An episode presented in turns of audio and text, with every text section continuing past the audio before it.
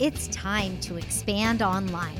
Hi, I'm Jamie Slutsky, and this is the podcast where we break down the tech and strategies that successful hands on entrepreneurs just like you use to translate their services into online products.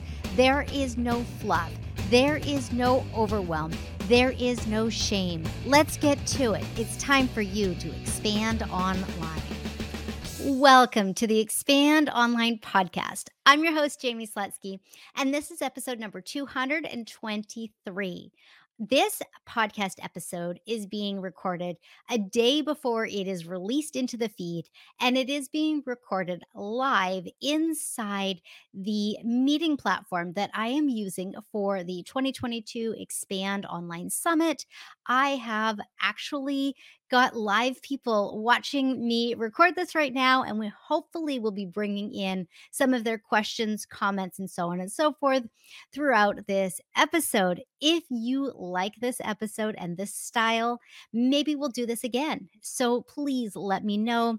As always, in the show notes, there are links to connect with me with a call by going to mm-hmm. callwithjamie.com and connecting with me over on Instagram. I'm at Jamie Slutsky. And of course, I appreciate everything that you say and do online to move your music business forward. So tag me when you've got some exciting announcements, okay? Now, the topic for today's session is online music education courses in 2022. How do these look the same as online music courses did you know, three years ago, four years ago, before the pandemic? How do they look different than things that came out during the pandemic? And kind of what I see happening going into the future and in through the rest of the year. So, first of all, online music courses are there's not enough of them out there because every single music teacher has his or her or their own bend on how to teach a specific concept. So just because you've always learned it one way or you've always taught it one way, it doesn't mean that there is a course out there that does the exact same thing. Online courses are really different than interactive lessons because excuse me because online courses are designed to be self-motivating self-pacing. But when we don't have an external factor we don't have an external participant an external force helping us move along sometimes we have to build some things into our courses that we may not have thought about when it comes to lessons I always say that an online course is far less about your content and it's more about the experience that you create. And I think that's the biggest difference between the courses that were out there before and courses that are out there and being created now and in the near future is that they are experiential, that there are a lot more things. It's not just sitting down to a video lesson and taking a quiz and going on or things like that. We want to have the opportunity for students to really feel connected to you as the music teacher, as their teacher. We don't want them to say, oh, that was nice. Next. We want them to say, that was amazing. What else do you have? You see how there's a difference mm-hmm. between okay, I learned something and I learned something from Jamie or I learned something from let's see who's in the chat right now. We have Leanne or Lillian. Excuse me. Yes, you know, I learned something from Lillian. It was amazing. Or I learned something from Yvonne. It was incredible. So that is the idea. We want people to connect with you through uh, your course. That's another thing that I think is different now than it was before because there was less opportunity to find courses that were teaching the thing that you wanted to learn. You just took whatever course it was. Now, as better, more proficient music teachers learn the fine art of online courses, we are now creating the course as another connection point between you and your online students. Online courses in 2022 um, no longer need to be marketed to everybody. In fact, I have some clients who started off their online course as a primer for their private students. That's something that people would never have thought of before. They would have just been like, okay, my first three lessons, well, this is what we cover. And we cover it with every single person. Now we say, okay, you're going to take lessons with me. Great. Go through this primer course and we'll get started in two weeks. That's that's one of the big differences as well. So when it comes to thinking about creating an online course, think about not necessarily what a gap in the marketplace is because there's lots of places and that's often the concept that people give but i like to help you find a place where you find extreme joy or a place that you find that your students always need assistance or support with that you know kind of is is repetitive, something that you do with a lot of your students, or something that you are so extremely passionate about and you haven't had time to work on it with enough students because the students are directing you towards something else, or maybe they are getting ready to take an exam. You know, like they're going through the levels of whatever uh, program that you you teach through and you don't have time to tap into a creative outlet or an um, or an improv outlet or theory or or history or whatever it is. Thinking about your students as a starting point for your online course what would make their music journey richer stronger more powerful? What would tie them into that more those are the kinds of things that we want to be adding in to the online music education space. And there is room for you to do it. I often recommend to my clients not to create beginner courses. Now, beginner courses can be really, really good, but that's the easy stuff. That is the stuff that teachers who don't have as much expertise as you, that's where they're going to go.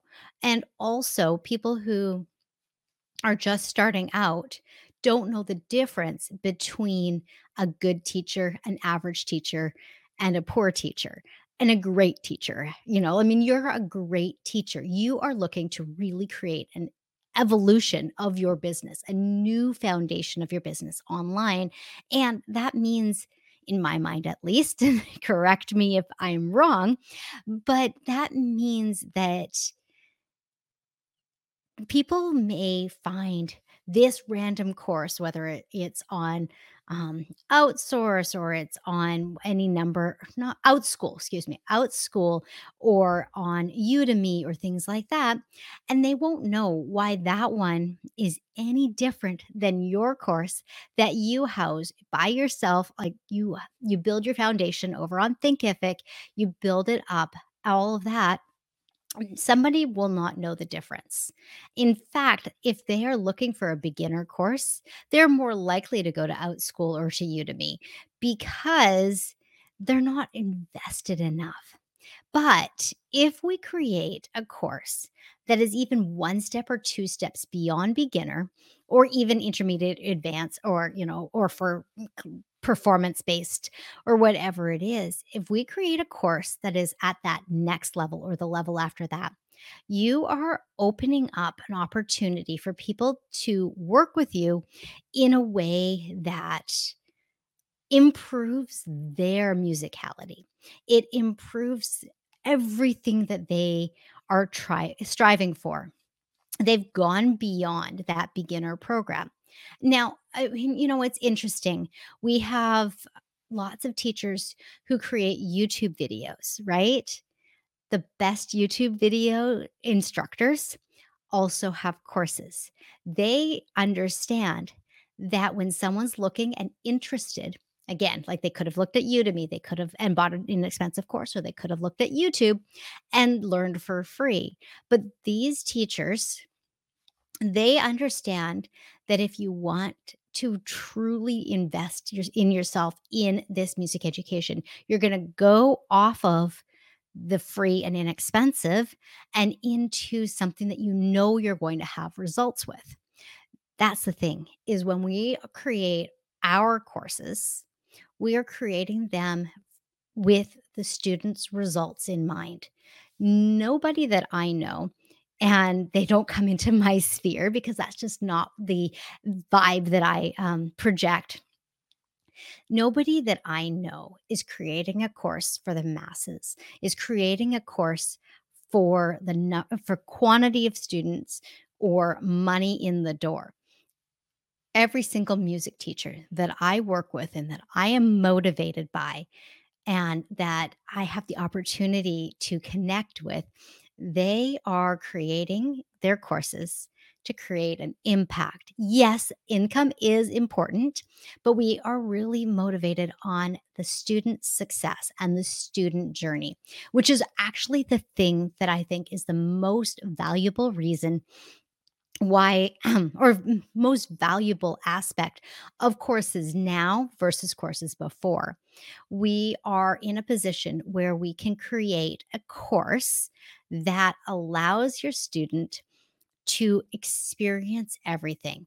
We are connected with them, even though it's asynchronous learning. They get to learn on their own time, but they feel connected to you and you care about their journey. You want to make sure that they really did understand what was in module one or module two. And you can actually have interaction with your students.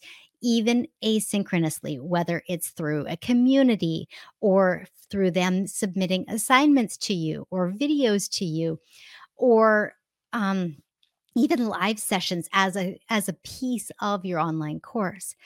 There are a lot of ways for us to make sure and to support our students moving forward into and through the course. There is a statistic out there that the number of people who sign up for courses and i know i'm going to get this wrong so i will put it in the show notes exactly what it is but there the um, the statistic is basically people don't get past 10% of most courses um, just because they don't see the value in them or because the teacher spoke at a different level than the student is at. They might have talked below below them or above them and and so there was that disconnect. When you go the opposite way and you you think student first you think what does the student need? and you build your course in a student student centric model you can often flip the statistics from you know a 20% completion rate to an 80% completion rate or from people not getting past module 2 to most people getting at least to the second to last module.